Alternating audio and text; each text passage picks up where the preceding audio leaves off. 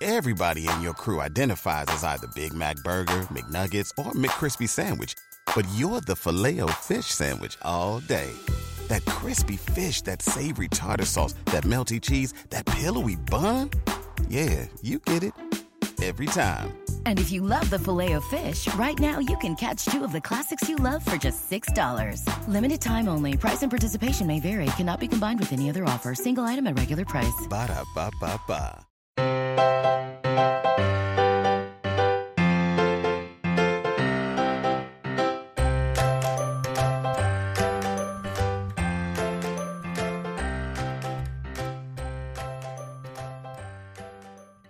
Welcome to the Professional Book Nerds podcast presented by Overdrive. This is Joe. Hi, hello. Before we dive into today's author interview, just wanted to remind y'all to rate, review, and subscribe on Apple Podcasts, Spotify, or wherever you like to listen. Make sure you're following us on social media. We're on Instagram, Twitter, and TikTok at Pro Book Nerds. And of course, if you want to get in touch with us, make suggestions for future episodes, all that good stuff, you can send us an email. That email address is professionalbooknerds at overdrive.com. With all that said, let's get into my interview with Chrysta Bilton.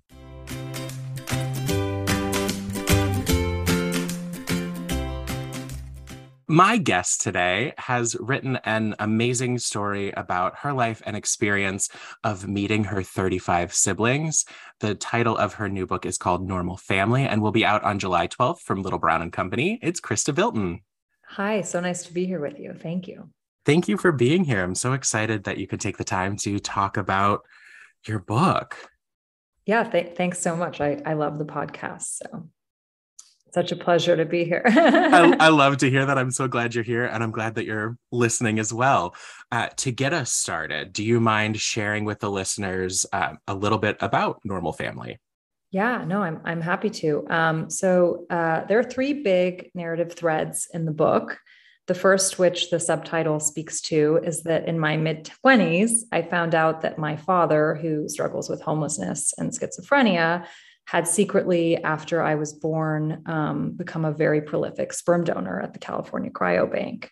Um, and it turned out I had anywhere between several dozen and possibly over 100 uh, sibling, biological siblings all over the United States. So the you know one part of the book is sort of about me making that discovery and then all the truly wild ramifications of it one of which being that the only reason um, i even ultimately discovered that i had this large biological family was because at the time uh, my mother discovered this i was unknowingly dating my half brother. So that's that's one ha- one part of the story. And then um, probably the larger segment of the book is about growing up with my larger than life lesbian mother in the 80s and 90s Los Angeles. Um, she was an incredibly loving and magical woman, but also incredibly complex. And she struggled with alcoholism and drug addiction. And, you know, she herself had cycled through several cults in her own life. Um, and often throughout my childhood, paid the bills through wild pyramid schemes and scams that led us to at some points living in multi-million dollar LA mansions one minute and you know other times not having anywhere to live so it's a portrait i guess also of what it's like as a child to grow up in that kind of instability um, where you know you have a primary caregiver who has sort of addiction issues and then mm-hmm. i guess the third and final narrative thread in the book is that it's a coming of age story um, about coming to terms with where we come from and unpacking the stories of our parents and their childhoods and secret traumas or mental or biological or spiritual struggles, and then looking at the threads of how those impact our own lives and what we might be unconsciously carrying around. And then finally, I guess it's a book about um, asking this question of what is family. So uh, of course the listeners can't see it but i can't help but react like i know what your book is about and still everything you said i was like yes right we knew this but it's it's a shocking tale and oddly enough also it, it is just uh, in so many ways no matter what thread you're breaking down is a very relatable tale especially when you hit that kind of last question of what exactly is family. Um such a such a large question to ask and it all kind of is defined and means so many different things to so many different groups of people just depending on relationships. Right of course. Yeah you have you have your chosen family you have your biological family you have you know the people that were around that weren't related to you but maybe were even more meaningful. So um yeah it's I, I i don't have the answers to those questions but of i course. the book hopefully asks some really um, interesting questions around that that just make people think about it. When you can get through each kind of thread like you phrased it it gives you the opportunity to pause and reflect on what those questions mean to you and how you can answer them in your own life. And I think that's a beautiful piece of this book, being able to look at your story and say, wow, this is a person who's lived through so many different things. And I'm a person who's lived through, uh, you know, uh, uh, my own version of this. How do I answer this first question? How do I look at my relationship with my parents? How do i look at my relationship with people who deal with uh, different sort of addictions disorders anything like that? And it's i think it's it's super helpful as a as a touchstone because it's it's so different in a way that your story is so unique but it, i also find it just very relatable to be able to glean that piece for myself.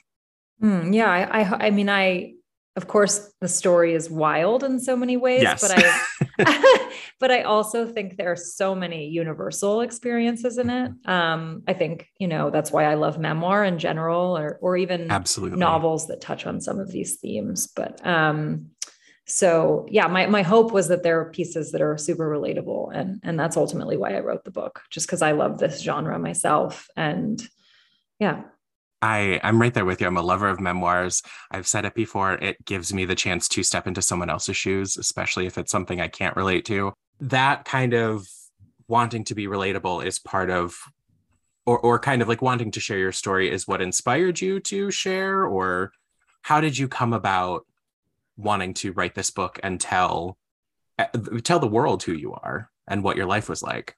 Yeah, I think I think it's been a long journey, and I, it's hard for me to unpack exactly why I wrote the book because there are definitely different reasons sure. why I wrote it. So I think I actually tried. I've been trying for since I was 17 to write different parts of this story. Of course, not you know finding out in my mid 20s that I had the siblings because that came later. But I think the the origin of me wanting to write this story was was trying to make sense of what I was going through.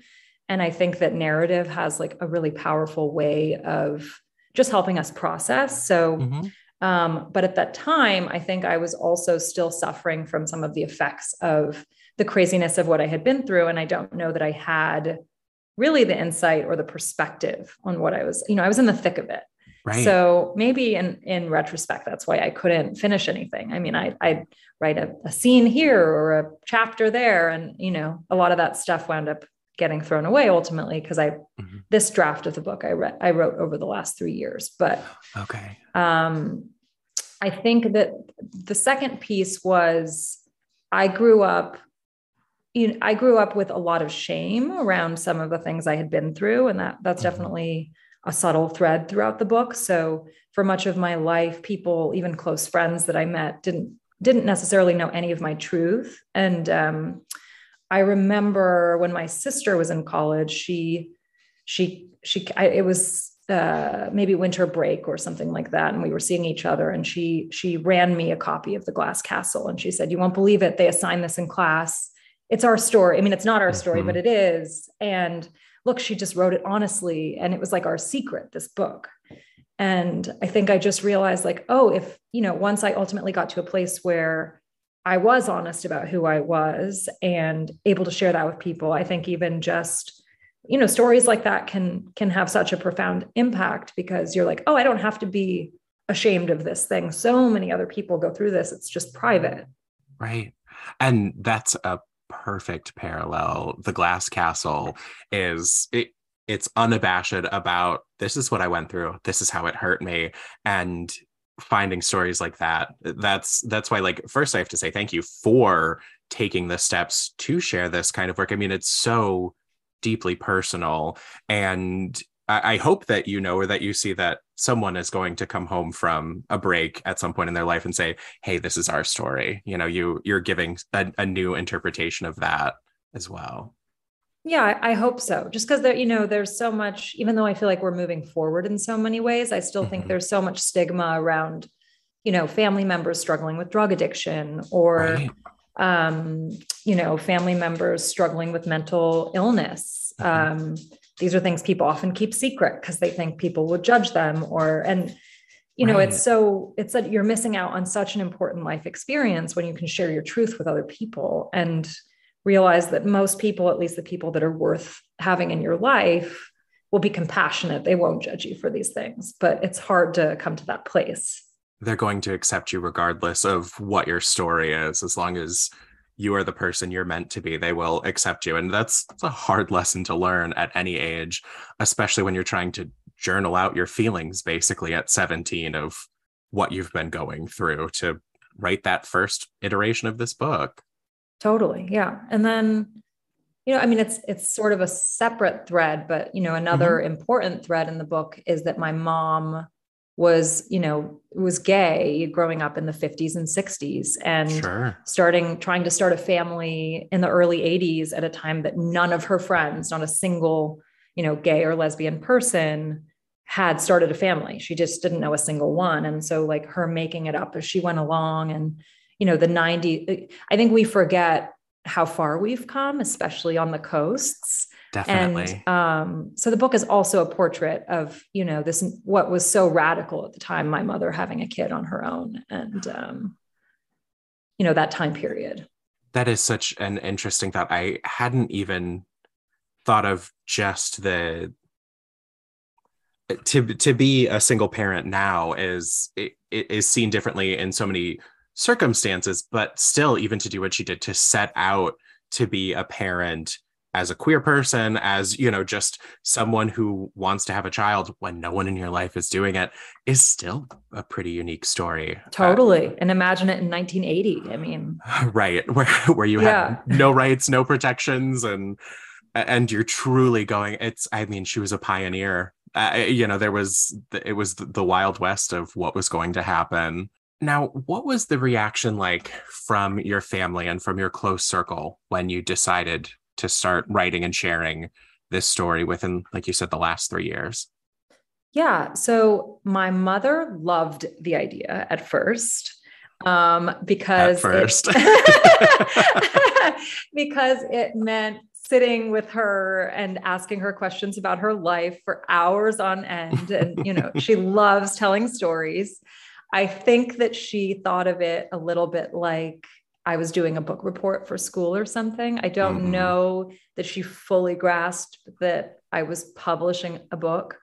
And so when I handed her, you know, a draft of the book, then began what was a long process of her being okay with it. Um, sure. And that was tough at first, honestly. Uh, you know, we we went to therapy over it. We, you know, she had, you know, extensive notes Um, I can only imagine. and and the notes were never this didn't happen. It was just more that um, I want know, this represented a little differently. a little differently, yeah. Um, but you know, so that was there. There was a period where that was rough, and I considered pulling the book actually because mm. I care so much about my mom, and we have such a beautiful relationship today. But I, I ultimately think that you know, in many ways, the book is a tribute to my mother because she mm-hmm. is she is so flawed in so many ways, but also such an incredible person in so many other ways. And she ultimately did get sober and she's a great grandmother. And so I think stories about people that are, you know, not one dimensional, but are full human beings are right. fascinating. And, you know, I think that I think that people will, I, I hope, come out of the book loving her at least a certain portion of them. And uh, she's she's she's overcome her her issues and now now she kind of loves it again. So you know it's a process. She's also beautifully featured on your instagram. You can always see her being a happy grandma. Uh, you know i like to do my research see everything just kind of you know what our authors are sharing with the world. And you posted a photo where i'm just like yep that's a happy grandma. She's living you know she's living her best life now. Totally yeah. So she thought you were sitting down and she's just like, okay, cool. I'll help you make the family tree. We're just going to share some stories. and it transformed. But did you find that time together? Um, you know, I know you said you went to therapy and and it was transformative. Did you also find it to be healing as you went through kind of the story of your lives together? Yes, it was. You know, I think I I think as children, we so often, even though we're living day to day with these people that are raising us, we mm-hmm. sometimes don't really know them that well in like a deeper sense. We know them right as they interact with us, but we don't necessarily deeply understand their histories. Right. And I think, you know, so many people focus on forgiving our parents, but I think there's like another step, which is just understanding them. Right. Or even getting to know them. And getting to know them. Yes. Yeah. And so that was, that was a really beautiful process. And I think also, hmm, growing up as a kid, I had worked very hard to protect my mother emotionally. So I hadn't mm-hmm always shared my truth with her. Um, and so it was wild having her read the story and sort of fully grasp what it was like to live with her through some of these, you know, harder times. And and and there were some some beautiful moments of she doesn't like looking at dark times. So she sort of starts to skip over some of that. But there were some times when she was like i'm so sorry that that was hard for you or yeah. That is so beautiful to hear though that even though it was tough for her you were both able to say like look this this is who i am. I want to i want to get to know you through this. And also i want you to know me. It's so easy to fall into the role of of parent um, and child and even when at some point that starts to flip where you become the caregiver a little bit more uh, it's nice to have that friendship first it's nice to have something that you can touch back to and say like I can think of my mother as an individual and not just as mom. Totally. Yeah. Now, did anyone else in your family have anything to say as you were writing this? Yeah, so I also I interviewed my father extensively, mm-hmm. but that's um, as as you know from reading the book, that's a, a right. tricky relationship. Um, Definitely. He, you know, I'm not a doctor, so I won't give him a diagnosis, but he's, you know, his relationship with reality is strained at times. But the interesting thing about him is that when um, when reflecting on the past, he's very lucid. It's just sort of the present when, yeah. So it was it was incredibly interesting comparing, you know, comparing what my mother remembered and what my father remembered. And he you know, I haven't shown him a finished copy of the book. I don't know that he'll ever read it, but mm-hmm. um, but it was nice to spend some time with him and hear his, you know, hear about his own childhood wounds and all that. So then there are, you know, I, I changed the names of a lot of just the side characters that didn't mean it's just because I didn't I didn't write this book to to know, out people to out people. So you know, I sadly had to get rid of some of the amazing girlfriends my mom's had because, mm-hmm. you know, some of those aren't, those women aren't publicly out. Um, right. Oh, sure. So I, uh,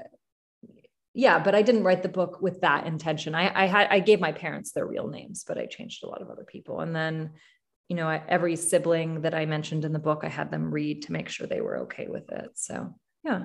And my sister was fine with most of it. She, she asked for a couple things to be removed, which didn't affect the story. So, I can't blame her. I know if either of my siblings wrote a book, I'd say, hey, I'm the one who should be writing the book first, but I'd also probably really steer that ship.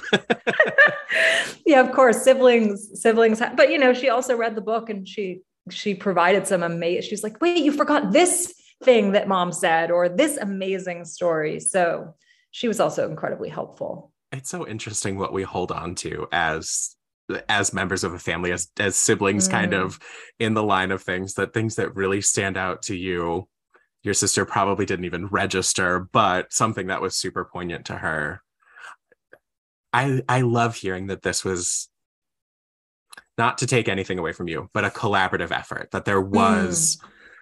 Input from the people involved i mean i just love that well i mean i lo- i love my family so much so and i think absolutely you know, writing memoir is such a tricky business because mm-hmm. you're writing your truth and you have a right to that truth. But when you are telling other people's stories that, you know, are sometimes unflattering, that's right. really interesting ethical territory. And it's not, I don't have any easy answers for it. I felt compelled to write this story, but there mm-hmm. were things that I put in. You know, the interesting thing is the things that my mother had the took the greatest issue with putting in the book mm-hmm. um, were the things that I thought made her the most endearing. So she didn't oh. want, she was completely fine with me telling all the crazy stories of her drug addiction, for example, because she's like, I'm a sober alcoholic and drug addict, and uh, you know other people can relate to that. She sort of can can get behind that, sure. but she had a lot of shame around some of our economic struggles. Interesting. Um, and she had a lot of shame around her own childhood trauma, and she wanted to protect her dead parents. And so that is fascinating to me. Absolutely. And I'm like, Mom, if I don't tell this story, the other stuff is, you know, these, these it doesn't make things, sense how we got here. it doesn't make any sense. and also, those are the things that people can relate to, and the the. I mean, of course, the drug addiction people can relate to that as well, but right. um, it's just so fascinating.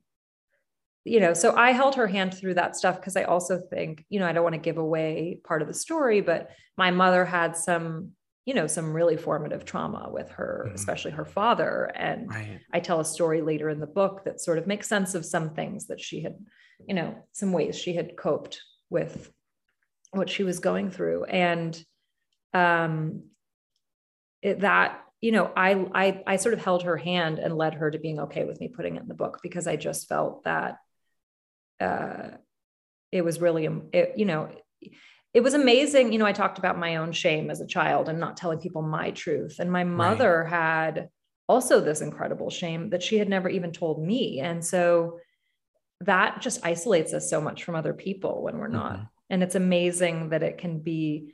And, and what was so wild is when I ultimately found out some of these secrets that she thought were so shameful, she never wanted me to know.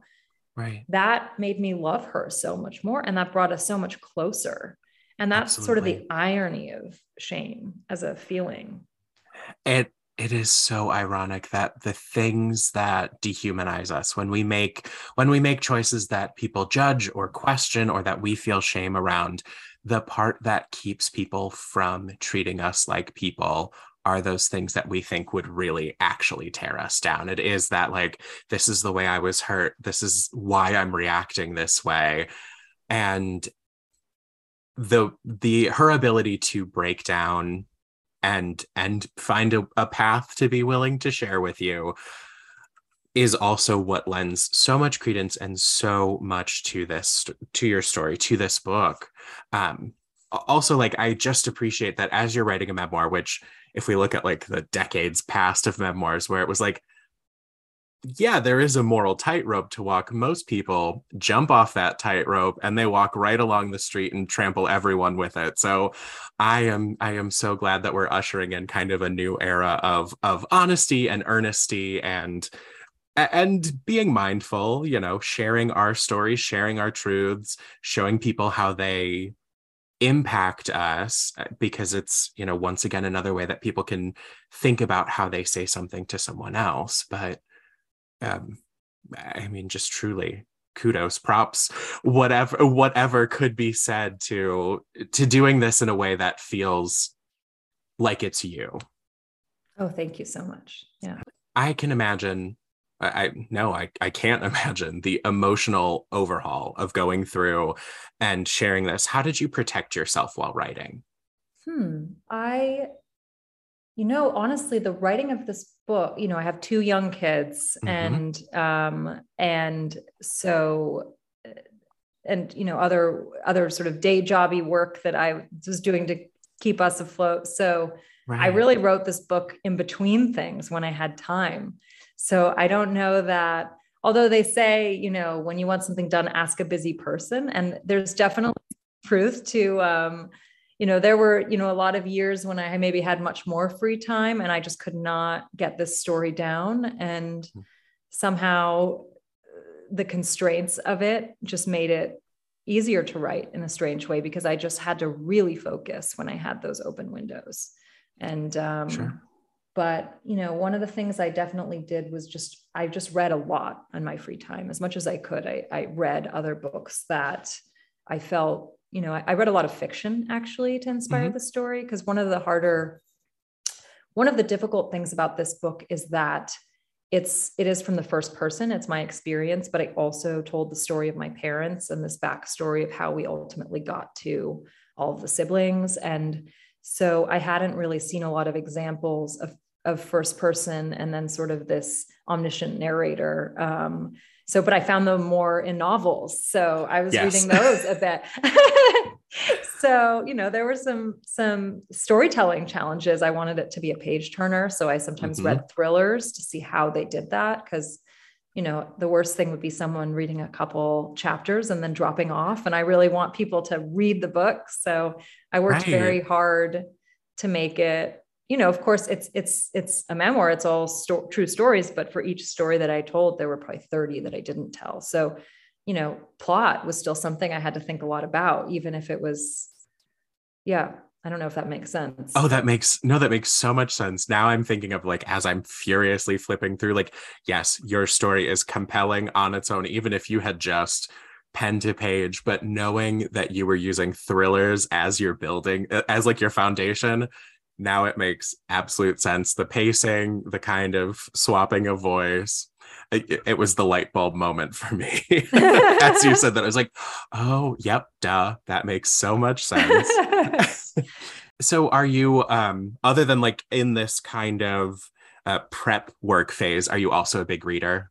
I'm a huge reader. Yes. I, I, I love reading. I love old books, new books, memoir, biography, you know, psychology. Mm-hmm. Um, old Russian literature is a favorite. Um, I also love audiobooks. Uh, love audiobooks.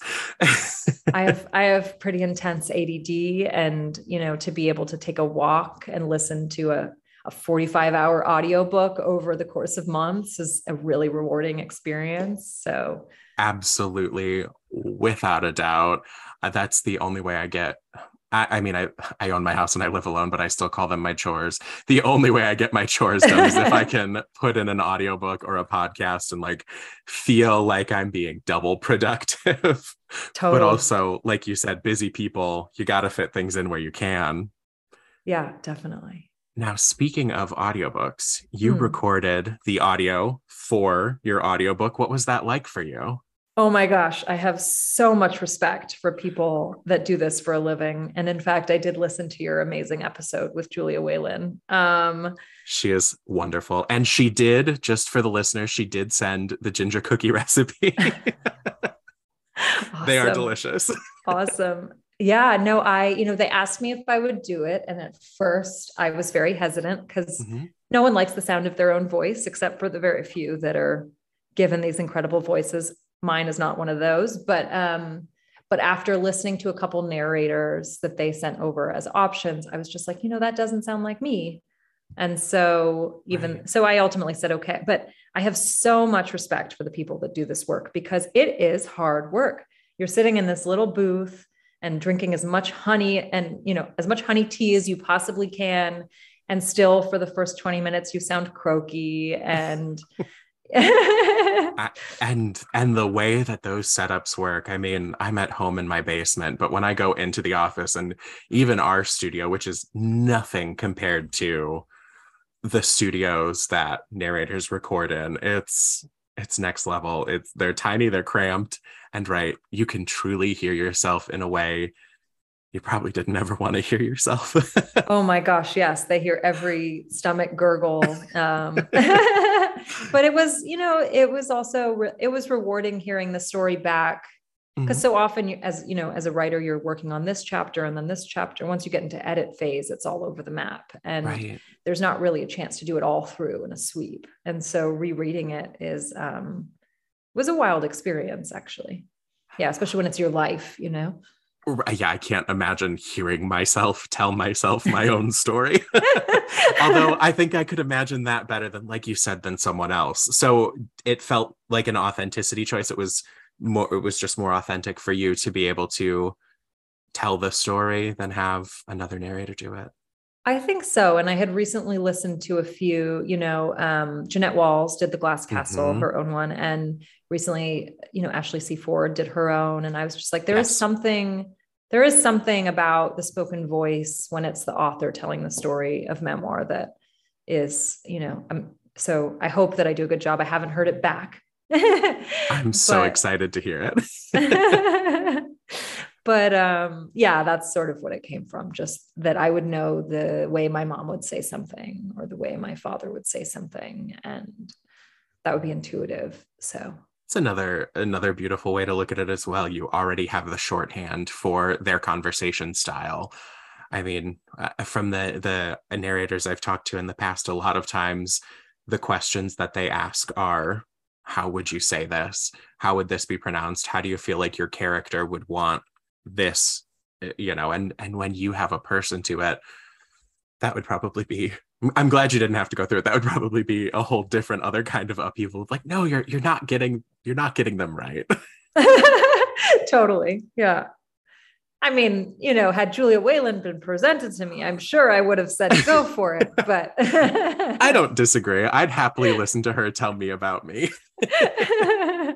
I listened. She did Tara Westover's book, which was so mm-hmm. wonderful, and uh, she's just really amazing.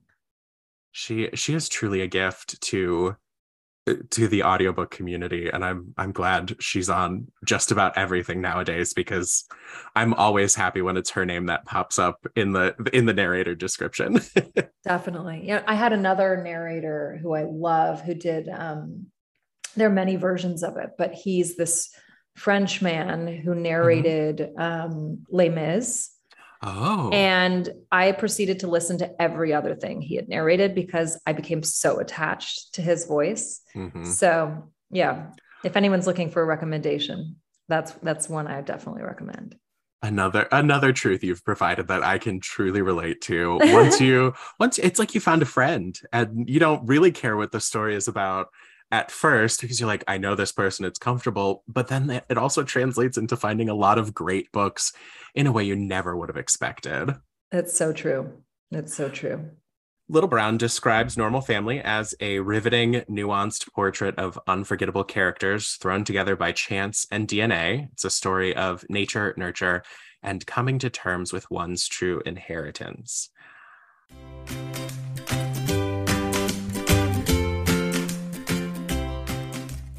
Now let's take a quick break for our sponsor. Before you book any brunch, you pour over lists and lists of reviews. So why not do the same thing when booking a doctor's appointment?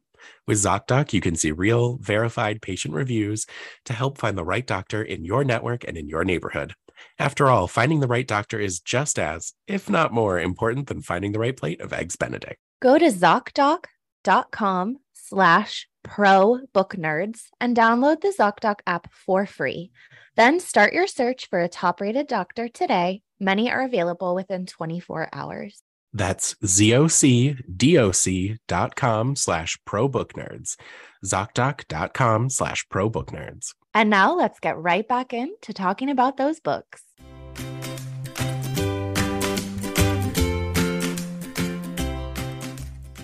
How did you navigate a cast of basically 35 plus characters also throwing your parents into that and you know your own you know kind of family dynamic now.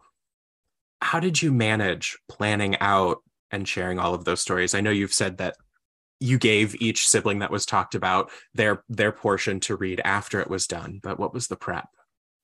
Yeah that's a great question. Um you know i I introduced characters slowly and probably thematically so that mm-hmm. people could keep track. Um, and you know the the sibling so i start the book with me inviting 35 of the or you know I, I, forget exactly how many i invited but a, a, large group of the siblings to my house for what we called a sibling reunion um, most of most of them i had not met at that point and i had mm-hmm. found out about them 10 years prior but had wanted nothing to do with this large biological family. So the book starts with me sort of welcoming them to my home after this 10 years. And then I go back in time to my conception and tell the story of how this all came to be.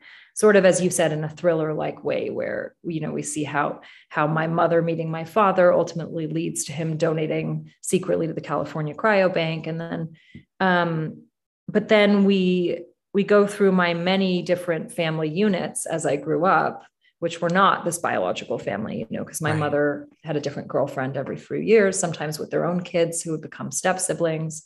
So we sort of follow that slowly and then get back to me meeting sort of me discovering the siblings, me dating my half brother, and then me deciding this is not my family. I don't want anything to do with them. Mhm. And then telling the story of how that changed. And I think, uh, you know, as you as you read, um, the the thing that really changed my mind about all of this was that I I just uh, one of one of my half sisters. So I went to this tiny art school in Florence, Italy, for classical painting, um, as one does. Uh, you know, at this obscure tiny school that no one has ever heard of, that 30 kids, mostly from Europe, go to every year. Um, much less expensive than U.S. schools, by the way. Mm. And um, Envious and of that. and it turned out that one of my younger half sisters, uh, who grew up in a completely different circumstance across the country, also went to this tiny school a year after I left. And um, when she and I, so she, it's a long story, but when I realized this and she and I connected, it totally changed my view of the whole thing. First of all, because, well, first of all, it was just mind blowing because nature nurture is just wild. Right. I mean, she and I grew up in completely different circumstances. She had a very stable upbringing to, you know, a nuclear family. I had, you know, a very unconventional situation, less stable. And yet we still wound up at this tiny art school studying this obscure art form. And so, Right. you know, that just I used to think that nurture was all of it. And and now I'm like, oh my gosh, nature is so much. Um, and so That that's alone. wild and then there are also some you know scary ramifications of that because my father is now severely mentally you know unwell and Right. um so so thinking about the genetic parts of that are also you know a lot but um but there was some the the other thing that so there was this wild um coincidence that Mhm. we had both gone to school together and then also and jennifer was so like me and so that's her name jennifer she's now a close friend but she was so like me in so many ways. And then also she had grown up in this tiny family where she had no siblings and she said you know she described her life as somewhat uneventful and boring. And so learning that she had this you know this other father that she didn't know about all of these siblings this to her was the most exciting thing that had ever happened to her. And her enthusiasm was just i i thought this was such a drag. This was horrible that this Right. is what happened.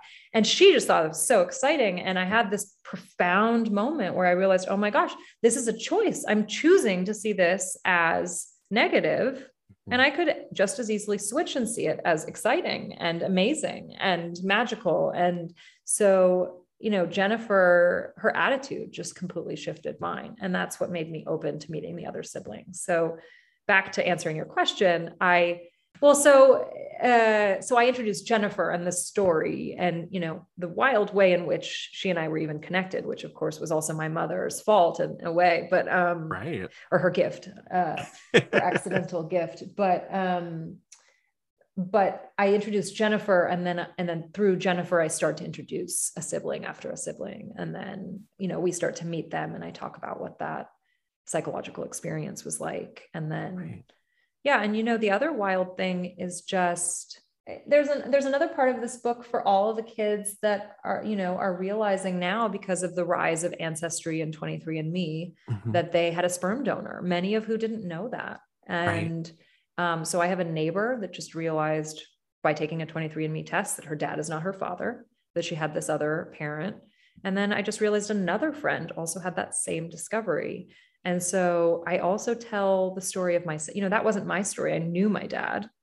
Right. Um, but for all of my siblings, that is their story. And so I also tell, um, you know, through bits through their stories, what that is like, what, you know, what it's like to think that you're biologically related to a father you were raised by, and then realize in your late 20s or early 30s that no, you have this other genetic, uh, you know, parent who, you know and what was really interesting for me is their that their patterns like psychological patterns that they each have gone through as they've made this discovery. So the first one is they all look in the mirror and they suddenly see another face.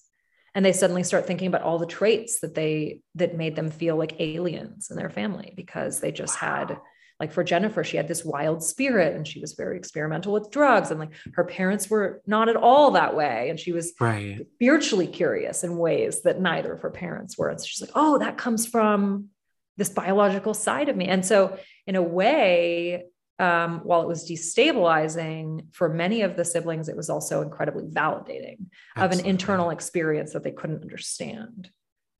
So that's fascinating. It's so fascinating. Yeah, it's something else. And, and it's so common now with the rise of these DNA testing sites because in right. the past, these would just be family secrets that you know, got passed down and no one knew about. And now, dna you know, for better right. or worse, all these secrets are being unearthed because of the, you know, so it's a new world we're living in. Um, it really is. And it does all, as we were saying earlier, kind of go back to shame, you know, those, those secrets, those, those things that we kept, it all, that's, you know, kind of the, the through line that we all kind of hold on to something, but, you know, sooner or later, the truth will out, as they used to say in court. yeah. And if you can look at that truth, I think that there's like a rainbow at the end or, you know, pot of gold at the end of the rainbow or whatever, whatever the saying is. I think that, I think there's always something more to be gained from the truth. Absolutely. Living authentically will always serve you in the best way possible. Now, how has your view of what it means to be a family changed throughout this whole experience, through the emotions you felt when recording and listening back to the audiobook, from writing, from edits? I mean, I, I know you've challenged a lot of your beliefs along this entire process. It's, you know, this has been a, a work in progress just of yourself for so long. But as you kind of come toward the publishing date, how has your view on family changed? Hmm.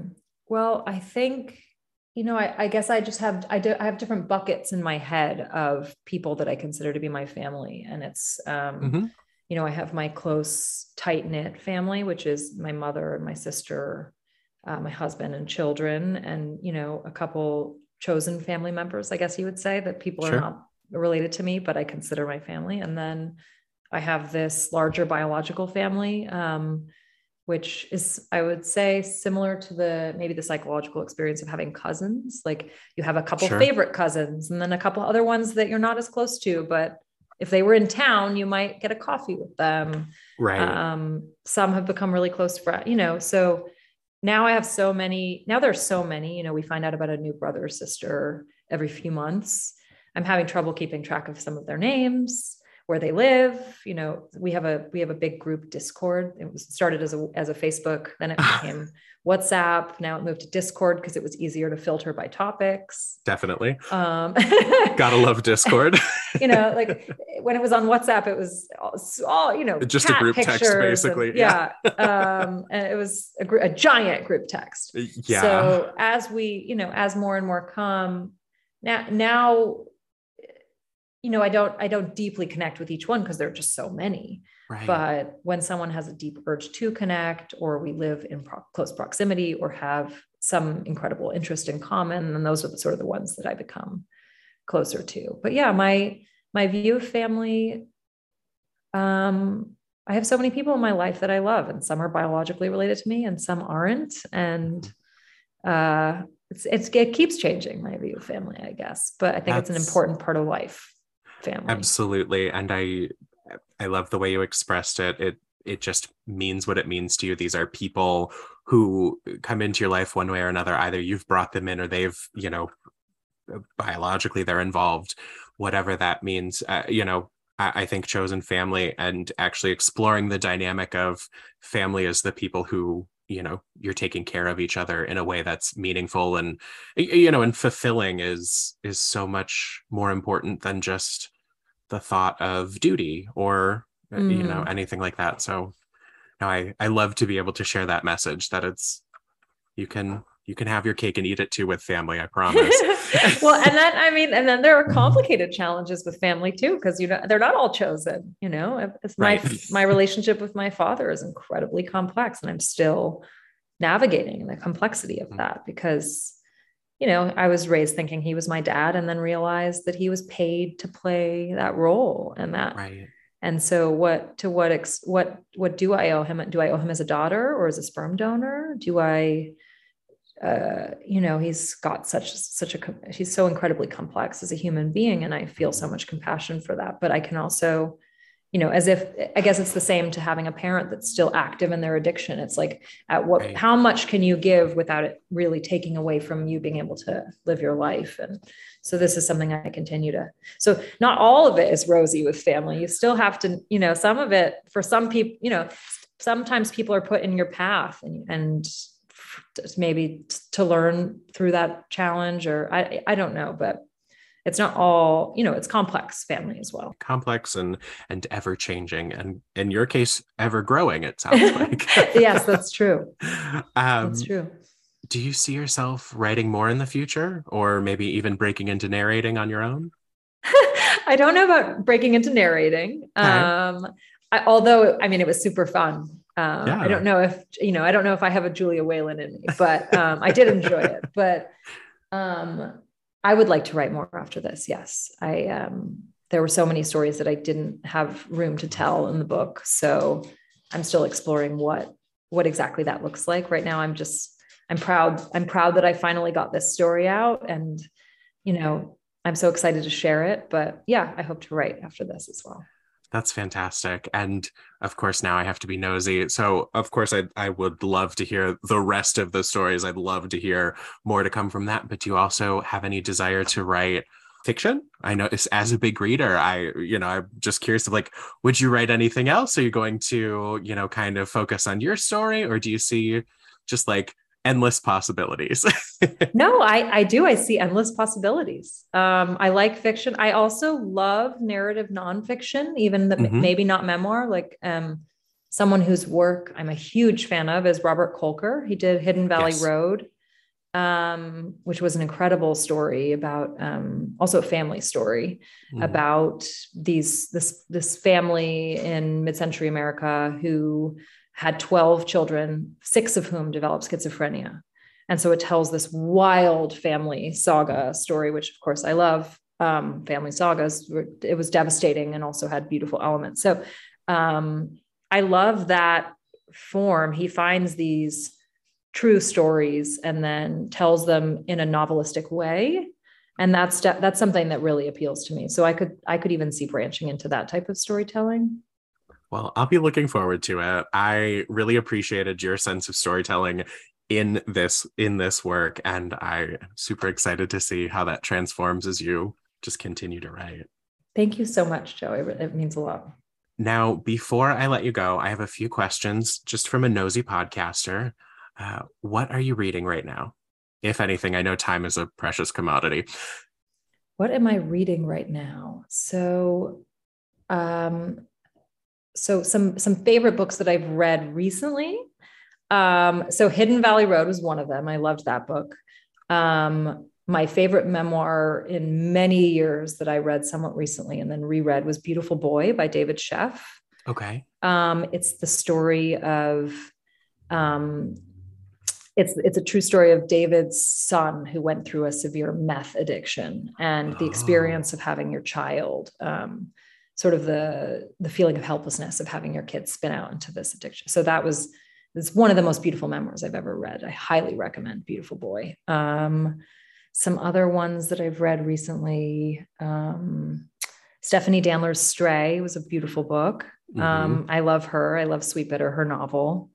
Um, lots of fun, you know, big, fast turning, um, page turning book. Let me see what else. I also have obscure interests. I'm, I'm reading a biography of Abraham Maslow right now. I'm reading, I just, uh, I just got a little library, so it's been fun. Um, oh, do you know about? Oh, they're, they're yeah, the so little free libraries. Yeah. I love it. So I, have always wanted one. We just put one outside, and That's it's amazing. been fun because I'm like going through. We have stacks and stacks of books that I've just been collecting forever, and um, it's been fun discovering books that you know maybe i never read but i'm going to put in my little library and then oh i want to read that. So i try to think of what some of what some of the other ones are um, but they're escaping me at the moment. No that that's amazing. I love that you have a little free library outside your house now. That's uh, amazing. It's great yeah. Are you binging or watching anything right now on TV? Um, I watched Unorthodox recently. I thought that was just unbelievable. I don't know. Have you Mhm. seen it? I haven't. I've Oh heard my good God. things. It was incredible. Um, it- yeah, the woman who created it, Anna Winger, she took this, I think she took a memoir and adapted it. Mhm. And um, it's the story of this woman leaving an Orthodox community um, and moves to Berlin Wow. and sort of how her life opens up, but she wants to be a musician. It's, it's just incredible. Um, and then I also watched recently Fleabag. Have you seen that? Mhm, That one's Which- a great one. I mean, it's amazing. Can't say no.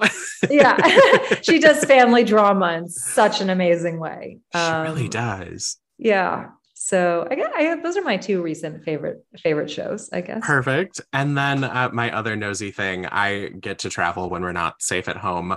Uh, favorite restaurant in your area that you're going to as of late or that you like to order from?